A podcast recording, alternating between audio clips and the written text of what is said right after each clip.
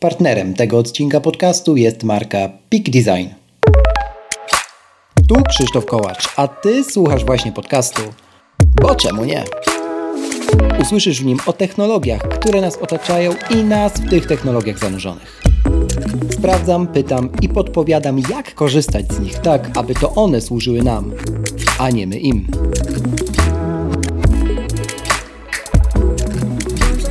W dzisiejszym odcinku Przemkiem Jakubczykiem rozmawiam o jego drodze do świata Apple oraz o tym, z jakich sprytnych rozwiązań korzysta sam jako fotograf. Proszę zostaw opinię na Apple Podcast lub na Spotify. Twój głos ma znaczenie. Zaczynamy.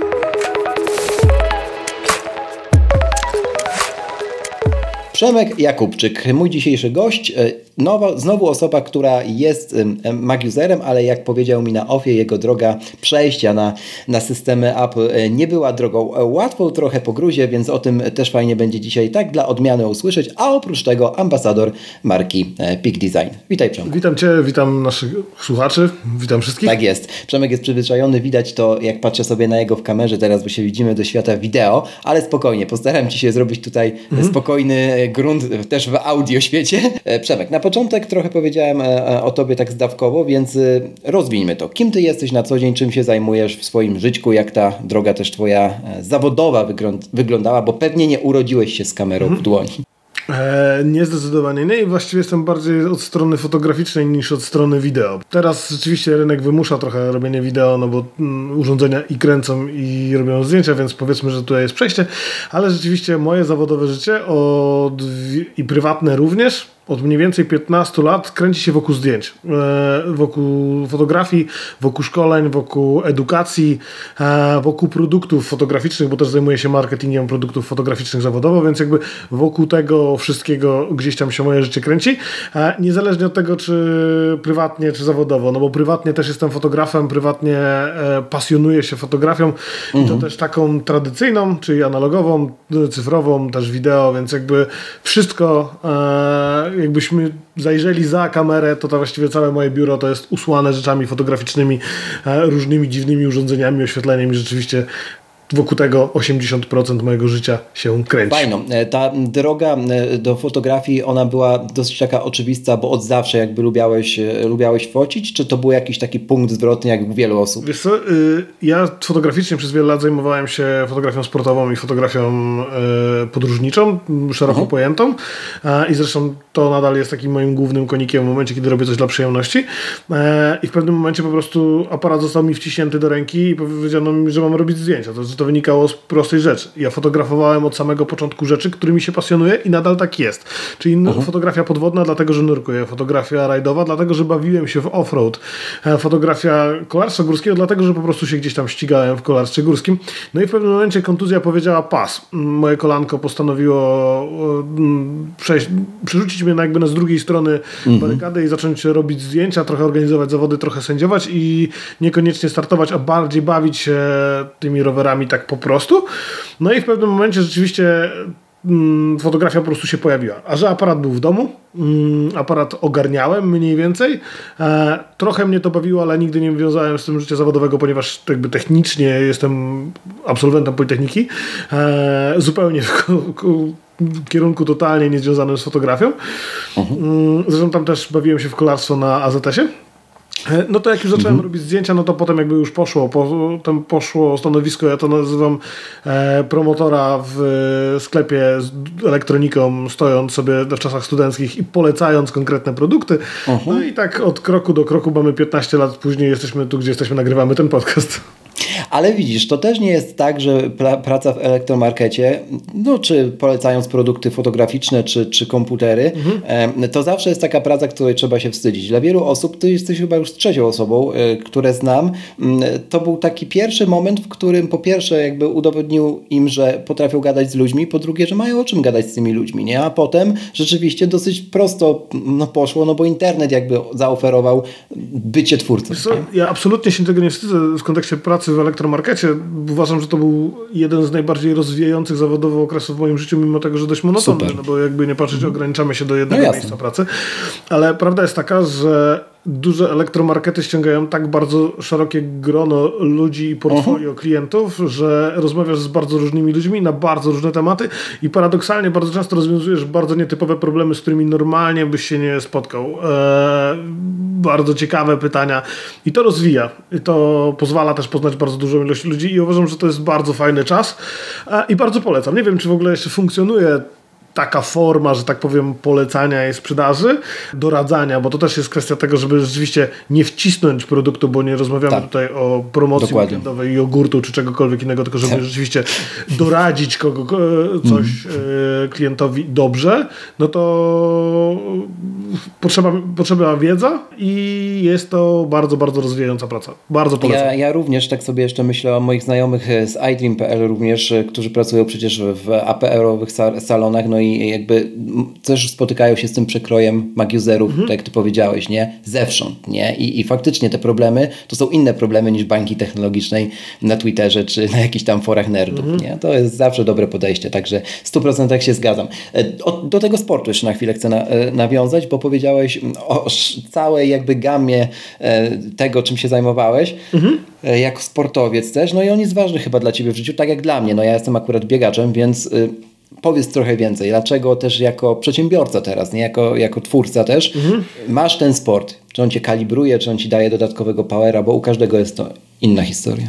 Wiesz co, u mnie ze sportem to jest yy, z jednej strony takie zabawy troszeczkę... Hmm powiedzmy treningowo rzeczywiście mhm. klubowe. W tym zakresie strzelałem, pływałem i bawiłem się w te dyscypliny moje dyscypliny były dyscyplinami indywidualnymi, czyli jakby musiałem wykonywać coś samodzielnie, bo tak bardziej mhm. lubię. A dla przyjemności bawiłem się właśnie w kolarstwo górskie, trochę w jakimś tam amatorskim klubie w AZS-ie, trochę w innych zgrupowaniach, że tak powiem, bo to były czasy takiego boomu maratonów MTB i boomu kolarstwa górskiego w Polsce. Potem pojawił się offroad, to już jest trochę zupełnie inna bajka, ale rzeczywiście wszystkie moje sporty, które gdzieś uprawiałem, oscylowały wokół bawie, poza pływaniem powiedzmy, oscylowały w terenie. Mm, w kontakcie moja mama mówiła zawsze, z błotem, e, że jak ja nie wrócę uwalony z góry do domu, do domu to jest mhm. źle. I rzeczywiście tak jest do tej pory, że jeżeli biegam, to biegam sobie w terenie, to jest taki fajny reset. Jeżeli jeżdżę to rowerem, to jeżdżę w terenie, mimo tego, że teraz troszeczkę rzeczywiście przyszedłem na szosę, ale to może ze względu na wiek, może też kwestia dostępności, że tak powiem, terenu. Mhm. E, nadal bawię się w offroad, offroad, e, nadal to są wszystkie rzeczy outdoorowe. Ja po prostu bardzo lubię być w terenie. Uważam, że siedzenie przed mm. komputerem jest złem koniecznym i jeżeli mógłbym to ograniczyć do zera, to, to mhm. bym to ograniczył zdecydowanie do zera.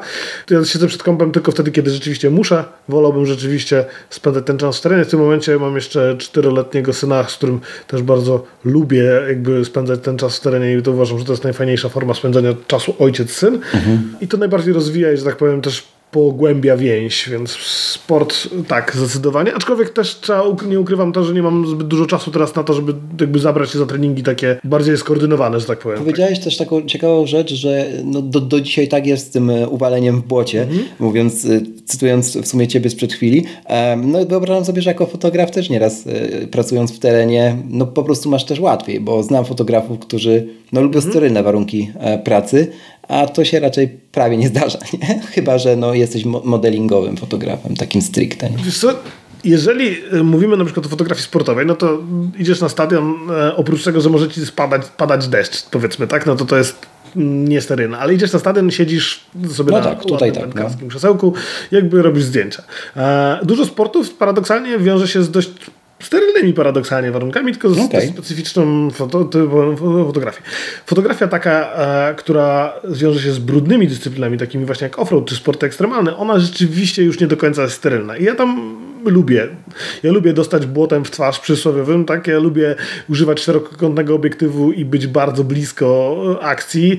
Lubię e, w momencie, kiedy przejeżdża samochód, troszeczkę poczuć zapach przypalonego mhm. oleju silnikowego. E, może nie jest to super najprzyjemniejsza rzecz i wszystkim to polecam, ale rzeczywiście mhm. uważam, że to jest takie trochę kino 4D w wersji yy, prawdziwe życie, czyli dostajesz, rzeczywiście uczestniczysz w tym wydarzeniu i czujesz to wydarzenie wszystkimi swoimi zmysłami, a nie tylko wykonujesz swoją pracę. I dlatego chyba to lubię, czyli idziesz na poligon, robisz rajd samochodowy i nagle okazuje się, że w ciągu dnia robisz sobie tam 40 tysięcy kroków na przykład, tak? No bo musisz przejść z punktu do punktu. Jednocześnie no tak. idziesz sobie przez las, czujesz przyrodę, mhm. e, obcujesz tą przyrodą, e, robisz zdjęcia. Tak, uważam, że to jest dla mnie bardzo, bardzo ważny aspekt i chyba łapię się tylko i wyłącznie za dziedziny fotograficzne, które rzeczywiście pozwalają obcować z tym, co fotografuję bardziej. Fajne stwierdzenie, a z drugiej strony tak sobie jeszcze myślę a propos tego siedzenia przed kąpem, no właśnie, że tego typu zawody, e, w ogóle ludzie chyba pracujący fizycznie mają trochę łatwiej, jakkolwiek by to dziwnie nie brzmiało, oczywiście mówiąc z perspektywy naszej banieczki, ale mhm. e, no takie zawody internetowe, no to jest jednak gdzieś tam umiejętność planowania sobie wyjścia na ten spacer, czy konieczności wyjścia na trening, żeby po prostu nie przesiedzieć całego dnia, nie? A tutaj tak jak ty mówisz i słuszny ten przykład jest, że po prostu kroki nabijają się same, nie? I ten ta moda, która na, wraca powoli na zawody fizyczne, e, no myślę, że tylko będzie się intensyfikować z różnych powodów, nie? Ale to jest jeden z nich. Także, także to fajnie, fajnie. E, dobra, Przemek, to powiedz mi, jak to było z tym Apple, bo oprócz tego, że pewnie marka, znaczy no na pewno marka raczej jest sterylna, to, e, to pewnie nie był główny powód, że było trudniej. Kiedy ty się zdecydowałeś przejść na nadgryzione sprzęty? Z czego ty teraz dzisiaj korzystasz? No i jak ten twój ekosystem pod tym kątem wygląda aktualnie? Wiesz co? I tutaj e, się zdziwię, bo brak sterylności w niektórych aspektach spowodował mm. przejście na system Apple. Ja jestem, e, tak jak wspomniałem wcześniej, e, niesterylności takiej wewnątrzsystemowej. Mm -hmm. Tu zaraz do, dojdę do tego, czym czy myślę. E, ja tak jak wspomniałem, jestem absolwentem Politechniki, jestem Wydziału Informatyki, a dokładnie rzecz biorąc e, logistyki, zarządzanie i lo, informatyki na, w Poznaniu. To wymusza pewne zainteresowania. Przez całe studia do czasu, kiedy pojawiły się smartfony, byłem androidowy. Od początku mhm. HTC G1, e, grzebanie w systemie, grzebanie w Linuxie, stawianie serwerów i tego typu podobne dziwne rzeczy były spoko. No i w pewnym momencie okazało się, że coś tam nie działa. To znaczy, za dużo trzeba poświęcać uwagi, żeby doprowadzić e, sprzęt do e, takiego stanu, w którym chciałoby się e, z niego korzystać. Problem pojawił się też z ilością akcesoriów, które są do tego i tutaj właśnie pojawia się kwestia sterylności. Okazało mhm. się, że w mojej pracy wtedy nie mówiliśmy w ogóle o telefonach w jakikolwiek sposób wodoodpornych i mhm. odpornych na cokolwiek. Potrzebna jest obudowa na telefon, która e, będzie sobie funkcjonowała całkiem dobrze w właśnie takich warunkach. I okazało się, że właściwie jedyny tak naprawdę telefon, do którego jest pełne spektrum takich akcesoriów, to jest iPhone 6, który właśnie wtedy miał premierę.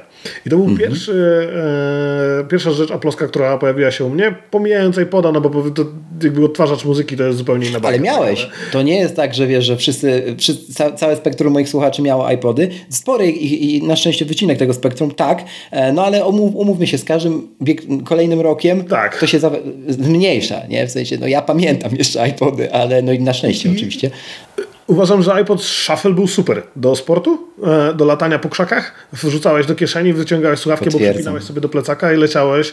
Jakby e, trochę szczerze mówiąc nie ukrywam tęsknię za tymi czasami, bo to był taki moment, w którym ładowałeś sobie e, MP3 raz na tydzień i ona działała przez tydzień, tak słuchawki z kabelkiem, nie musiałeś myśleć o milionie rzeczy do ładowania, żeby to wszystko było tak, tak, e, tak, tak. ładowane. To działało, tak? Było w plecaku, spoko. Działało tam bez żadnego większego problemu. Więc miałem pierwszego szafla, potem e, kupiłem szóstkę, no i pojawił się kwestia komputera.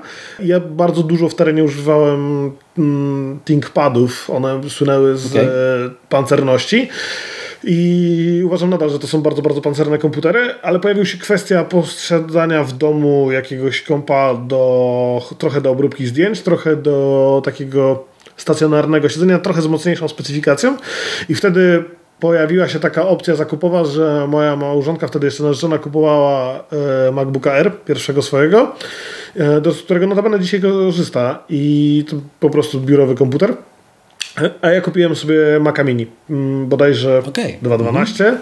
i uważałem, że Mac Mini jest super e, opcją do tego, żeby mieć, nie zajmował, zagracał biurka, był mały, żeby miał DisplayPort, żeby wspierał e, monitory graficzne, bo na tym mi też bardzo zależało, żeby mhm. to były monitory mhm. jednak z pełnym pokryciem RGB i żeby były kalibrowane.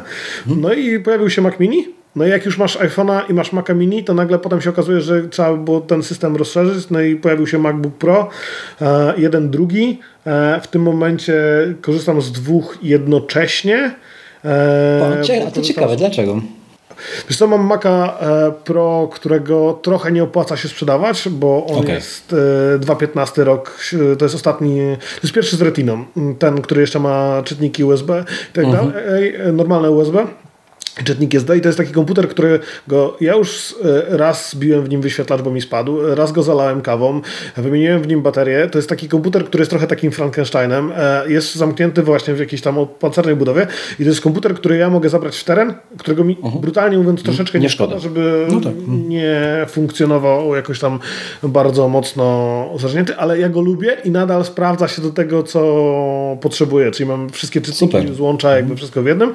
No a z drugiej strony, jak ja mam mógłbym go wystawić na Elixie za 1200 czy 1500 zł, to mhm. trochę się nie opłaca, mhm. że tak powiem. Swo to... Swoją drogą, ciągle jak mówisz 2015 i te kwoty, to to jest kosmos w świecie PC-ów, nie? Także tak, to jest i to nadal działa, jakby ważne mhm. jest to, że właśnie mamy 2.15, czyli mamy 8-letni komputer, który swoje już przeszedł i nadal funkcjonuje całkiem nieźle, nadal do pakietu Adobe, którego, z którego korzystam, bez żadnego problemu się nadaje.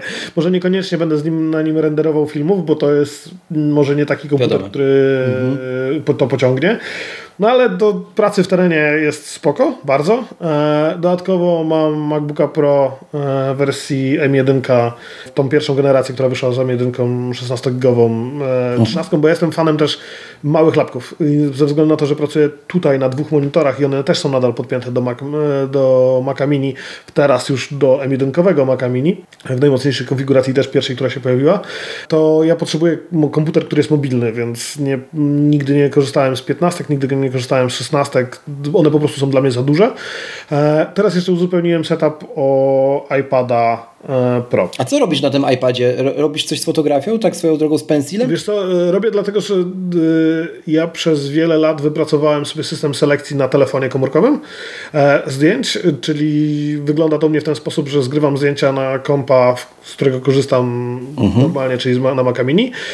Wrzucam do pakietu Adobe, czyli do Lightrooma, mam chmurę, do chmury mi się Smart Preview synchronizuje i na mhm. telefonie w każdej wolnej chwili, stojąc w korku, w to, stojąc w kuchni, czekając na zagotowanie wody e, i tak dalej, i tak dalej, jestem w stanie 5, 10, 20 zdjęć sobie przejrzeć, ogwiazdkować i oflagować. Jednocześnie mhm. po tam paru dniach jestem w stanie wrócić do materiału już wstępnie przeselekcjonowanego, czyli na przykład jeżeli wróciłem za Spitsbergenem w zeszłym roku, miałem 8700 zdjęć zrobionych, to wróciłem, to już do komputera usiadłem w momencie, kiedy miałem ich tam 600 hack. Okej, okay. I, i to, jest, to jest też super wątek, bo jakby ja, ja w ogóle lubię słyszeć słuchać o tym, jak sobie ludzie swój własny biznes y, odgracają, w sensie jak, najwięcej automatyzują, no bo nie muszę Ci mówić, że to jest mhm. plus y, na, na zysku na koniec miesiąca, ale też plus na tym czasie odzyskanym dla rodziny.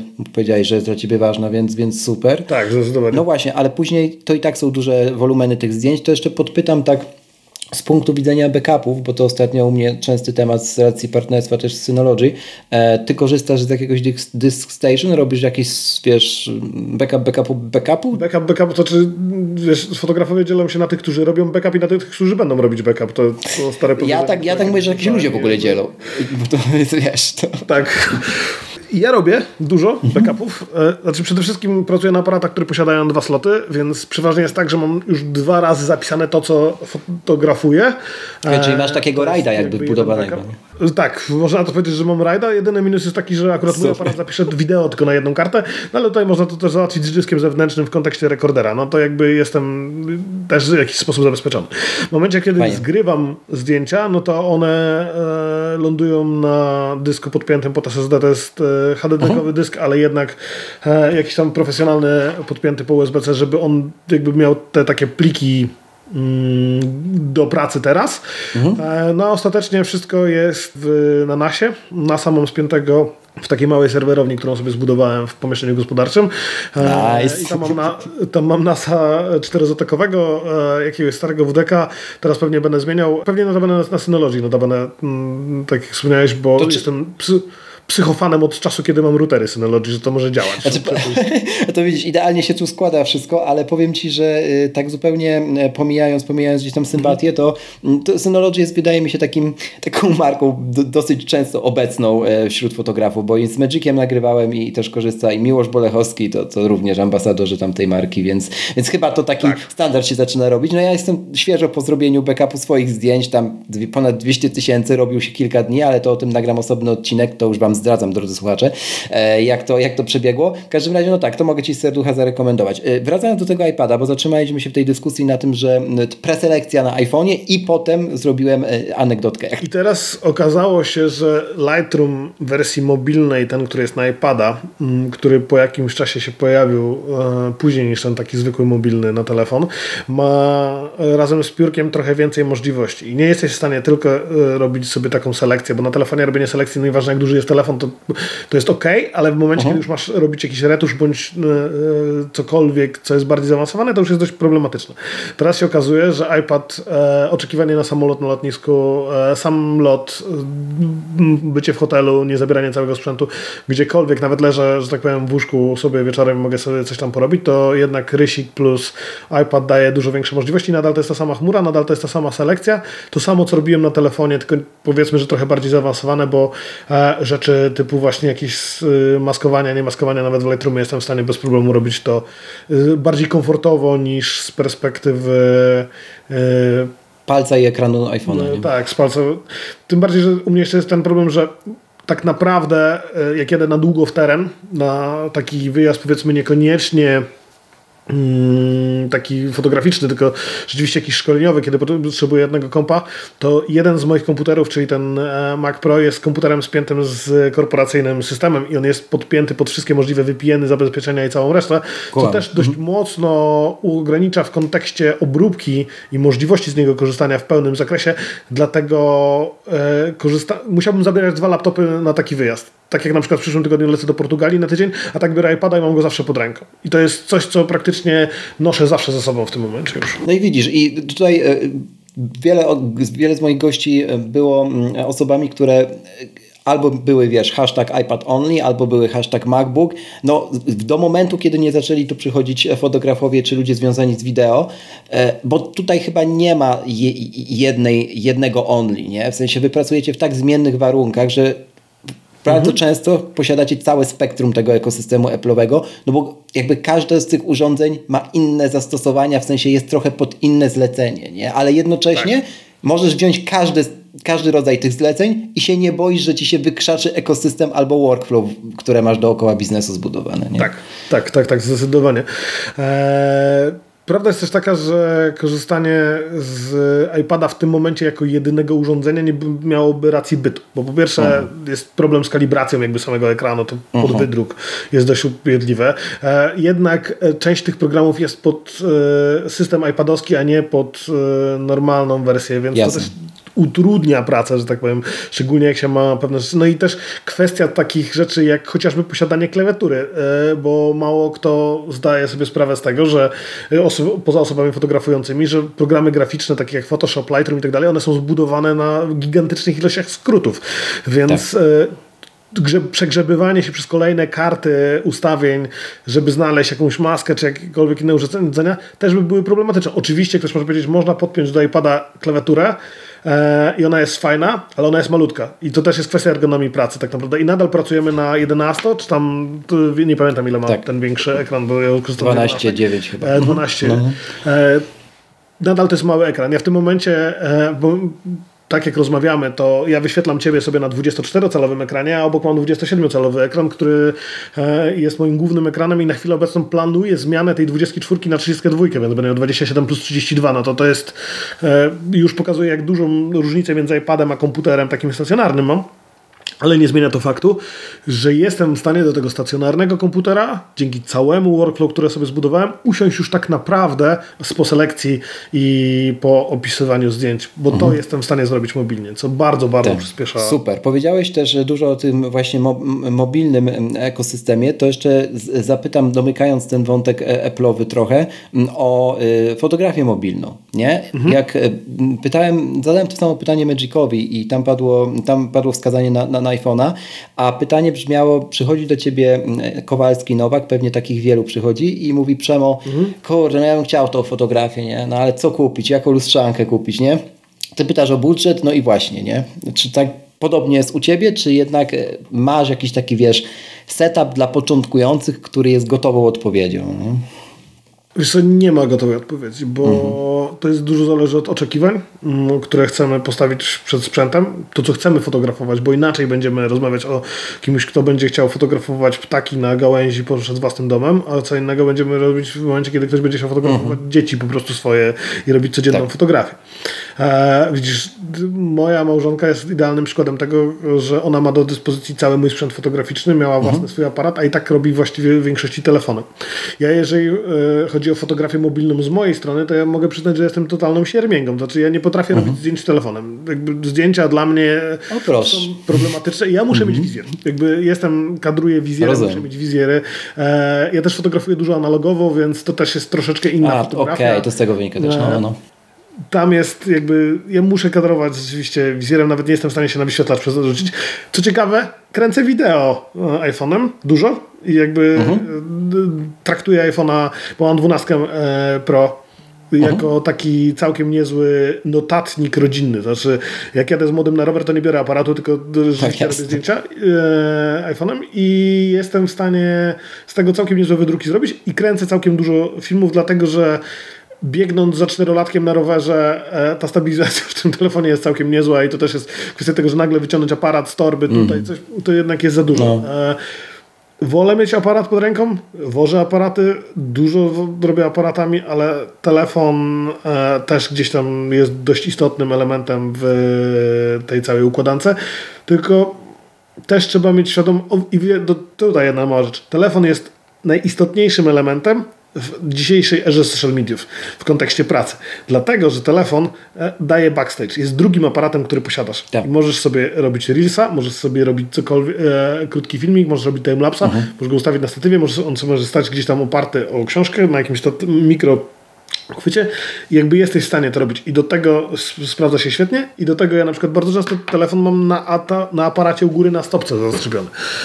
No i właśnie, i to wszystko, co powiedziałeś, czyli wychodząc od rowerów MTB, e, rowerów wyczynowych, e, przechodząc przez jazdę za czterolatkiem e, na rowerze i podróże, no, których nie masz mało, to wszystko też wymaga takiego ogrania mhm. sprytnym ekosystemem podróżnika, łamane przedsiębiorcy, łamane fotografa. Nie? No i tutaj e, warto też wspomnieć właśnie o Peak Design, bo nie przez przypadek jesteś ich e, ambasadorem. Tak. Jak to się w ogóle zaczęło, twoja przygoda z tą marką? Ja już swoje opowiadałem w jednym z poprzednich odcinków i no jestem ciekawy, czy tutaj też ten spryt mhm. jakby tego, co oni wymyślili, e, wygrał? Czy to było jakoś trochę tak inaczej? Opowiedz o tym i opowiedz też no, o tym swoim setupie pod kątem Pika, nie? Bo jestem ciekawy na przykład, z czego ty korzystasz od nich, bo ta gama produktów jest tam, pomijając jeden wspólny rdzeń, ten system, to jest ogromna, nie?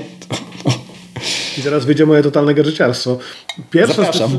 Dobre miejsce do tego. Pierwsza styczność z Peak Designem wyszła wtedy, kiedy dawno, dawno temu na dość dużej imprezie turystycznej, jaką są Kolosy mm. w Gdyni, dostałem w rękę captura, czyli ten uchwyt do aparatu do przyczepienia na plecak bądź do paska i było takie, tutaj sobie przyczepisz aparat i będzie się trzymało.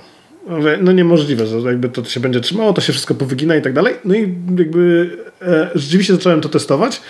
No i moje testy wyszły mimo bardzo dużego sceptycyzmu w ten sposób, że po mniej więcej trzech miesiącach już miałem drugiego swojego prywatnego i nie byłem w stanie z tego nie korzystać, bo nagle się okazało, że moje aparaty mogą być zawsze na wierzchu, tym bardziej, że czasami pracuję na dwóch aparatach i nagle jestem w stanie odpinać sobie w bardzo prosty sposób e, i przypinać ten aparat. Mogę chodzić w górach cały czas z aparatem wyciągniętym, uh-huh. a ja mam nawet, jak prowadzę jakieś szkolenia z fotografii podróżniczej, uh-huh. to zawsze mówię, że aparat powinien być pod ręką i nie powinien być schowany, więc tutaj Capture realizuje tą ideę mhm. idealnie. No i mhm. potem jakby e, Design jest taką firmą, która uzależnia bardzo mocno, bo jak coś zaczyna działać i to działa w sposób taki dość fajny i nagle ci się okazuje, że twoja bańka medialna podsuwa ci na Kickstarterze tak kolejną kompanię Peak Designa tutaj z plecakiem bądź z paskiem i nagle się okazuje, że to też super działa, no to potem się kończy tak, że e, za aparatem na szafie, z boku szafy mam przyczepione e, tutaj wszystkie swoje torby, które, z których korzystam i nagle się okazuje, że z Peak Designa mam e, cztery torby plus dwa plecaki i to nie zależy od tego, że jestem -hmm. ambasadorem, bo to, jakby po prostu z tego korzystam i niezależnie jasne, od tego, jasne. czy mam dokładnie tak samo. byłbym, czy nie, to i tak, tak bym z tego tak. korzystał, bo uważam, że to jest po prostu fajnie zrobione, wytrzymałe i bardzo, bardzo mocno przemyślane. No i w momencie, w którym jakiś czas temu stwierdziłem, że już mam wszystko, co potrzebuję, to znowu wjeżdża Peak Design cały na biało, mówi halo, ale mamy jeszcze na telefon. E, I, I, ten system ich cały, nie? No, dokładnie. Cały ten no. System.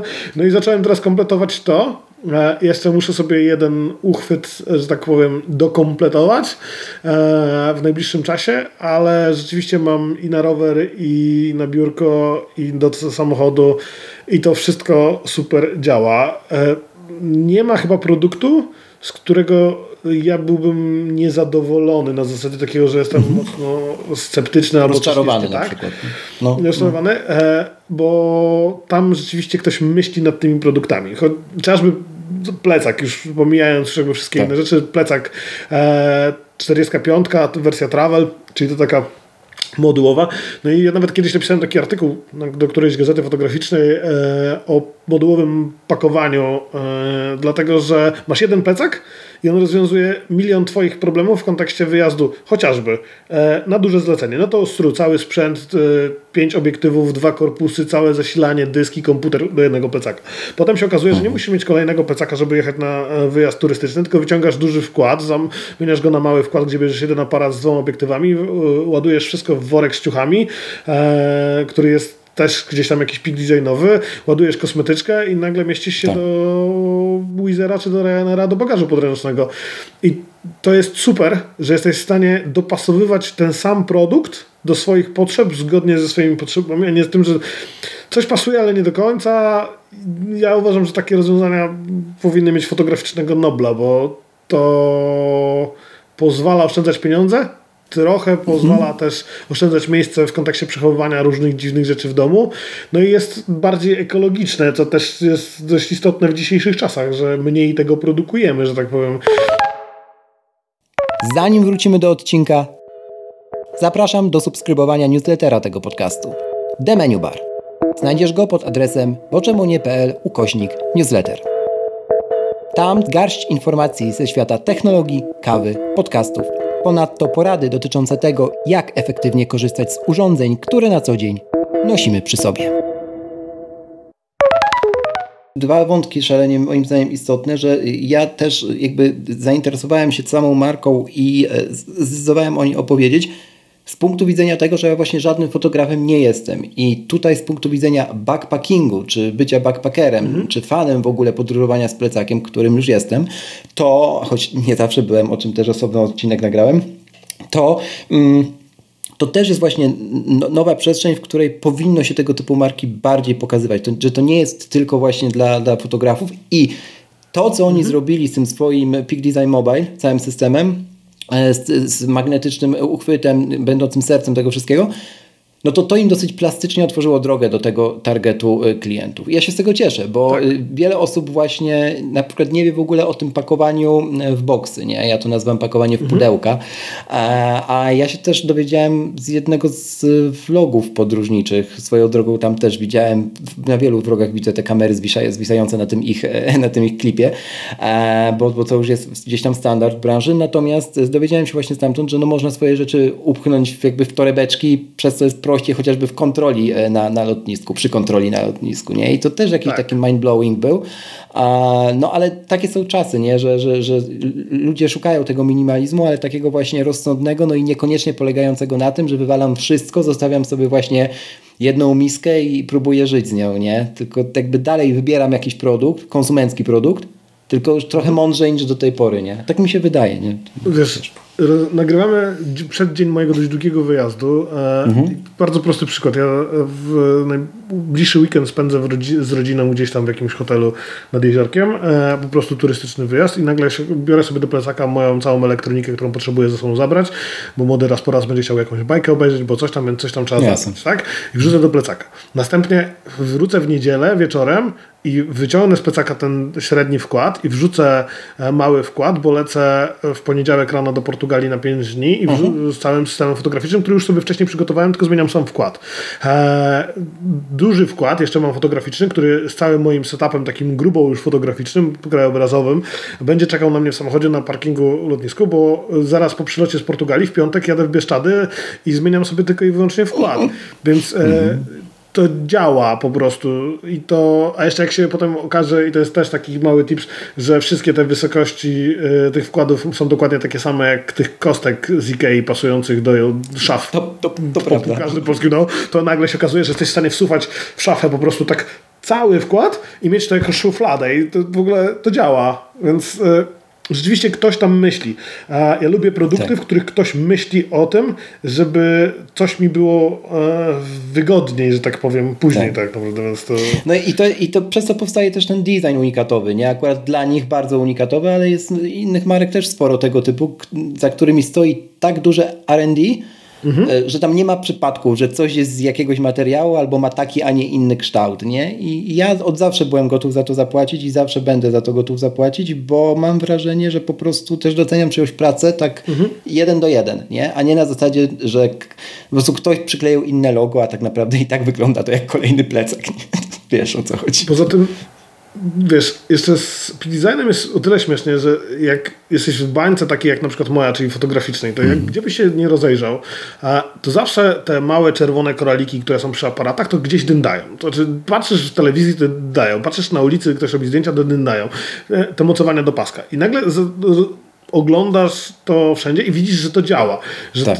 tyle ludzi to używa, że to musi działać. To nie jest tak, że mm, polityka tłumu, owczy no pęd tak. i wszyscy kupują jakieś gówniane rzeczy, tylko rzeczywiście to działa. E, potem jak popatrzysz na to, co się dzieje na Kickstarterze, to też jest w ogóle moim zdaniem fenomen i należałoby napisać o tym doktorat, bo to w jakim tempie sprzedają się rzeczy kickstarterowo e, Speed Design, jak oni nowe rzeczy wypuszczają, to to jest naprawdę jakiś gigantyczny fenomen. Ja mm, to jest szybciej nabiera rozpędu niż e, skarbonka na Make Life Harder przy e, mm. Wielkiej Orkiestrze Świątecznej Pomocy. Mm. To, tam kosmiczne kwoty mm. idą tak naprawdę na tego mm. Więc... A, a zwróć uwagę, że zaczęli od mhm. jednej niszy. Zaczęli właśnie tak. od uchwytu dla fotografów, nie? W sensie nikt tak. tam nie wymyślał, że będzie drugim Applem i nagle będzie produkował wszystko. Nie? To, tak. to jest też znamienne, nie? Tylko, bo od czasu, kiedy oni to wymyślili, to tak naprawdę wymyślili, y, myślę, że ich należałoby określać firmą tworzącą akcesoria dla ludzi tworzących treści.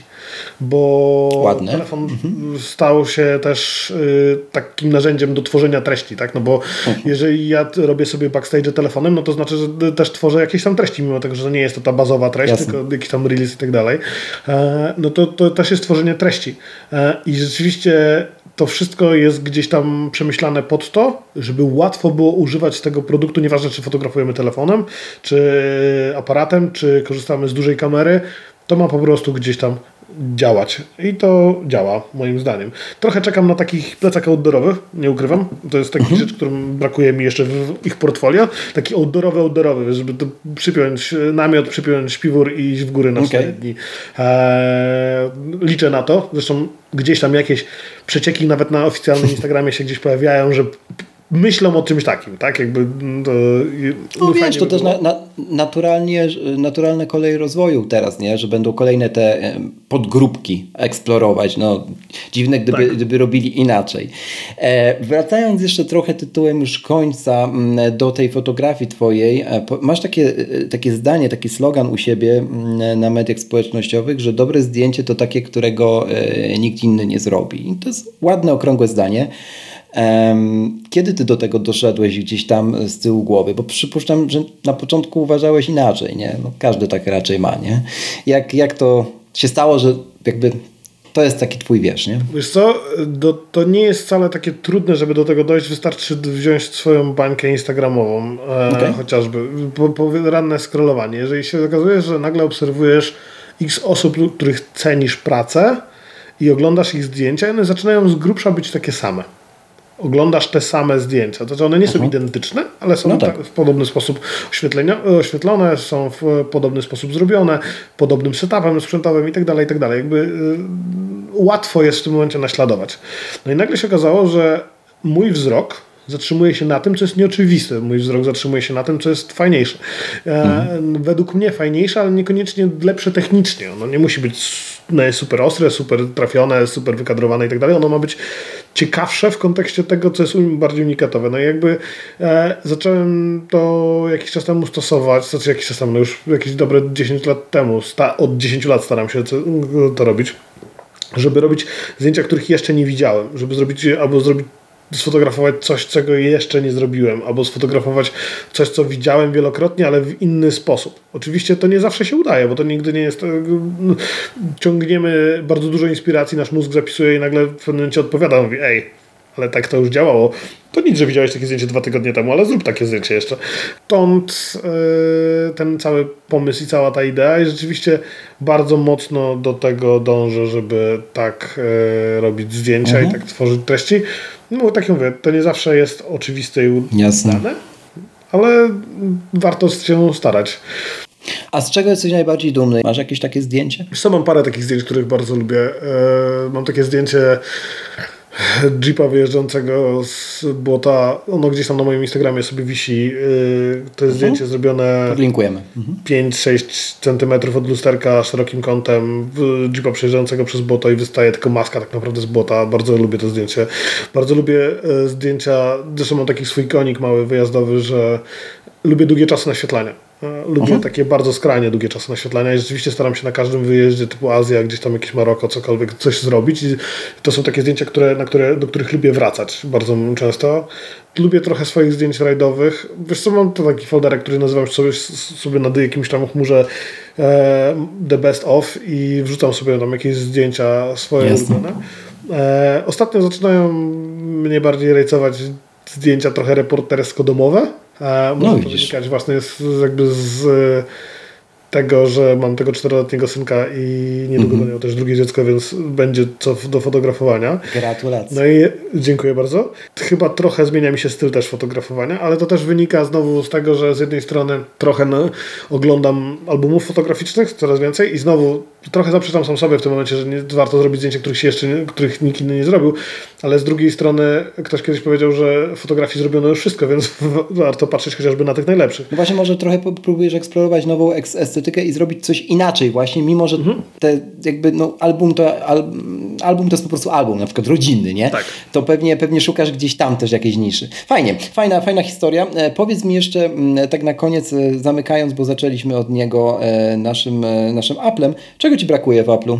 Tak z punktu widzenia tego przejścia Twojej tranzycji i tego, jak dzisiaj funkcjonujesz. Gwiazda Jack. Okej. Okay. No, ja, ja, to myślę, że to jest wspaniałe podsumowanie. No. Gniazdaczek z jednej prostej przyczyny. No, powiedz. Ja jestem użytkownikiem nie lubię zmieniać sprzętów, kiedy, kiedy on nie jest zajechany, że tak powiem. Ja już okay. ja zajeżdżam sprzęt no, tak samo, no. końca, no. i na przykład e, mój poprzedni telefon zginął śmiercią tragiczną, wygięty w pół, bo miałem go dosłownie tylnie kieszeni spodniej zjeżdżając w Bieszczadach na tyłku z jakiejś skarpy z aparatem w ręku i ratowałem aparat, a nie ratowałem od telefonu. No rozumiem. I miał taki, taki ładny łuczek.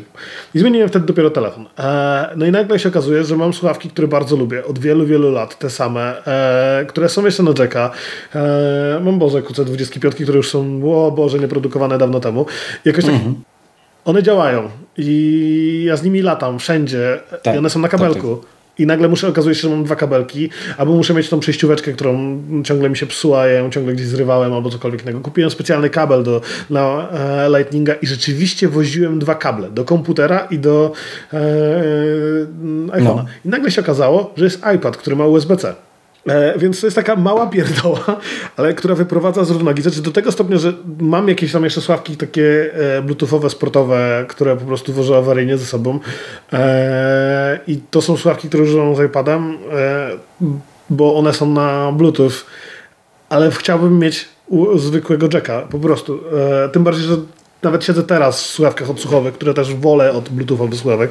E, no i po prostu, Jack, ale to jest taka pierdoła, tak? To nie jest tak, że to jest jakiś game changer, więc to... Ale wiesz, też wynikająca po prostu z twojego workflow, z twojego setupu i pełne prawo masz mówić, że ci tego brakuje i ja, ja zawsze, e, zawsze staram się takie rzeczy wyciągać, bo to nie jest tak, że jest jedna słuszna e, droga, a nie jedna słuszna e, prawda. Dobrze, bardzo Ci Przemku dziękuję za tę naszą rozmowę. Bardzo się dużo nagadałeś, ostrzegałeś mnie, że jestem, jesteś gadułą, ja też, ale udało mi się, mam wrażenie, dajcie też znać, proszę drodzy tak. słuchacze, dzisiaj trzymać się za, gryź się w język.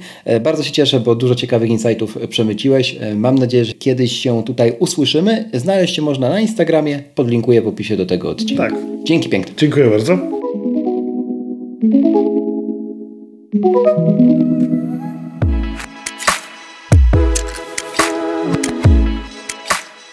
Raz jeszcze, na koniec, żeby nie umknęło. Przypominam, zostaw w Apple Podcast oraz na Spotify taką liczbę gwiazdek, jaką uznasz za stosowne. Do usłyszenia w kolejnym odcinku, a za dziś bardzo dziękuję.